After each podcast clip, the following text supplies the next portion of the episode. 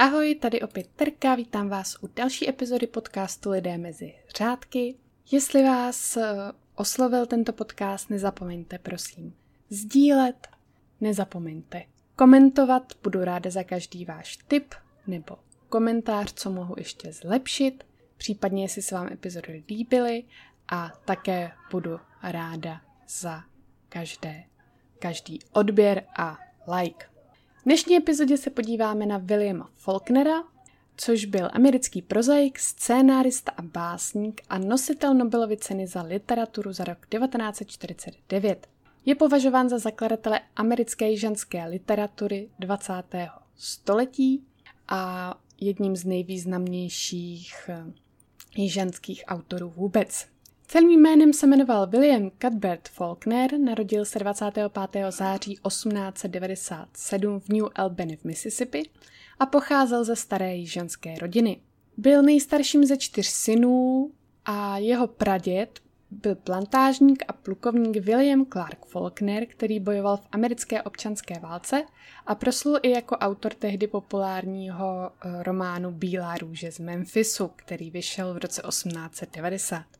Rodinné tradice, vyprávění o osudech jeho rodiny i o minulosti Mississippi a obrovské společenské rozdíly, které na tehdejším jihu USA existovaly, se staly základem Faulknerovy umělecké inspirace, převážně tedy uh, ty rozdíly mezi černošskou um, komunitou a různé rasové a sociální předsudky a také hodně psal o násilnostech, ke kterým tady ta témata vedla.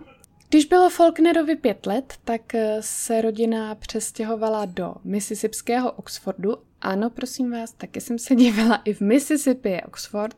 A zde začal Faulkner chodit do školy a již v době základní školní docházky prohlašoval, že se stane velkým spisovatelem stejně jako jeho pradědeček.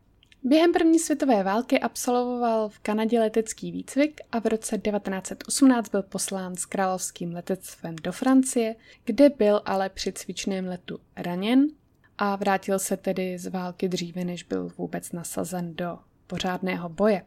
Roku 1919 začal navštěvovat Mississipskou univerzitu, ale strávil zde pouze rok, úplně mu to studium tam nevyhovovalo od mládí byl však vášnivým čtenářem a samoukem a velmi brzy se začal uh, o literaturu více zajímat.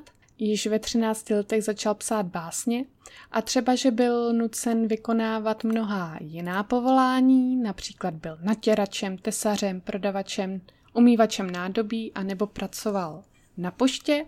Dokonce se traduje, že během prohybice pašoval whisky, tak uh, se vlastně nikdy nevzdal toho svého snu, že bude spisovatelem.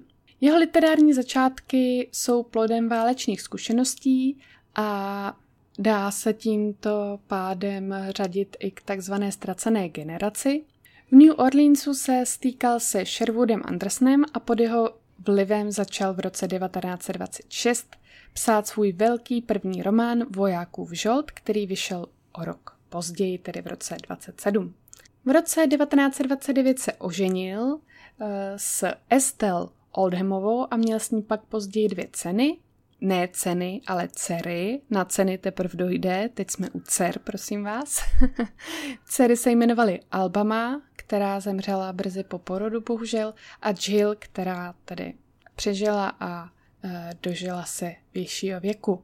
Od poloviny 30. let pobýval několikrát v Hollywoodu, kde se živil jako scénárista. Za svůj život napsal více než 20 scénářů a mezi nimi například i scénář k filmu The Big Step. Za svůj život napsal více než 20 scénářů, mezi nimi například scénář k filmu The Big Sleep, Hluboký spánek z roku 1946, a to byl film, který uh, se inspiroval stejnojmeným románem Raymonda Chandlera. Po druhé světové válce podnikl již jako nositel Nobelovy ceny za literaturu několik oficiálních cest do zahraničí, kdy navštívil například i Japonsko a v letech 57 až 58 působil na Virginské univerzitě, kde tedy vyučoval literaturu Poslední roky svého života potom střídavě strávil v Charlottesville ve Virginii, kde žila jeho provdaná dcera a také v Oxfordu. Své literární dílo, jehož většina je spjata s jeho rodným státem, tedy z Mississippi, Faulkner tvořil v duchu naturalismu i moderny a vytvářel si pro svou rozsáhlou románovou ságu vlastní smyšlené dějiště, například Joknapathavský okres eh, s hlavním centrem Jeffersonem, který má mnoho společných rysů právě s tím Oxfordem v Mississippi, kde žil. Ve svých příbězích eh, Faulkner hodně pracuje s psychologií postav a analyzuje život amerického jihu.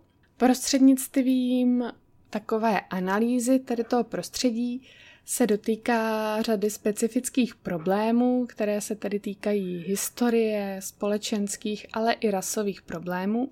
A ta jeho díla jsou taková i hodně symbolická, protože řeší i hodně emoce a psychologii těch svých postav a přitom se pokouší zároveň o morální hodnocení činů těch svých postav. Takže je to trošku složitější, ale určitě, určitě, určitě je to kvalitní a zajímavá literatura. Takže jestli máte rádi eh, knihy, kde se hodně pracuje tedy s psychologií těch postav, tak tohle to bude určitě něco pro vás. Zároveň ale se věnuje i těm temným věcem a hledá východiska z různých bezvýchodných situací právě, které rámuje tím násilím a rasismem a podobně. K americkým čtenářům právě tím, že jsou ty jeho knihy trošku komplikovanější, tak výrazněji pronikl až během 30. let 20. století, protože pro mnoho lidí ty knihy byly, nebyly úplně uchopitelné. Kromě psaní románů ale Faulkner celý život psal i povídky. V různých časopisech jich vyšlo na 70, řadu z nich pak později rozpracoval i do románové podoby. A v roce 1949 získal tedy Nobelovu cenu za literaturu.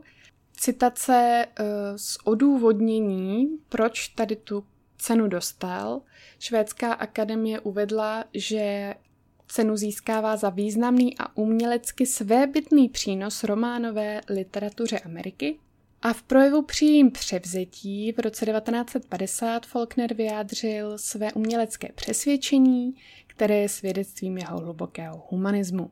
William Faulkner také vystupoval jako obránce práv Černochů a celý život hájil právo umělců na soukromí, například vytýkal žurnalistům a kritikům, že ocenění umělcova díla spojují se zveřejňováním a pitváním autorova soukromého života a označil to za hyenismus, s čímž tedy já musím souhlasit. A bohužel eh, se to nějak do dnešních dní nezměnilo. William Faulkner nakonec zemřel v roce 1962 právě v Oxfordu, který ho tolik inspiroval ve státě Mississippi. Tak, to by bylo pro dnešek všechno. Doufám, že jste se bavili, že jste se zase něco nového naučili a uslyšíme se zase příště. Ahoj!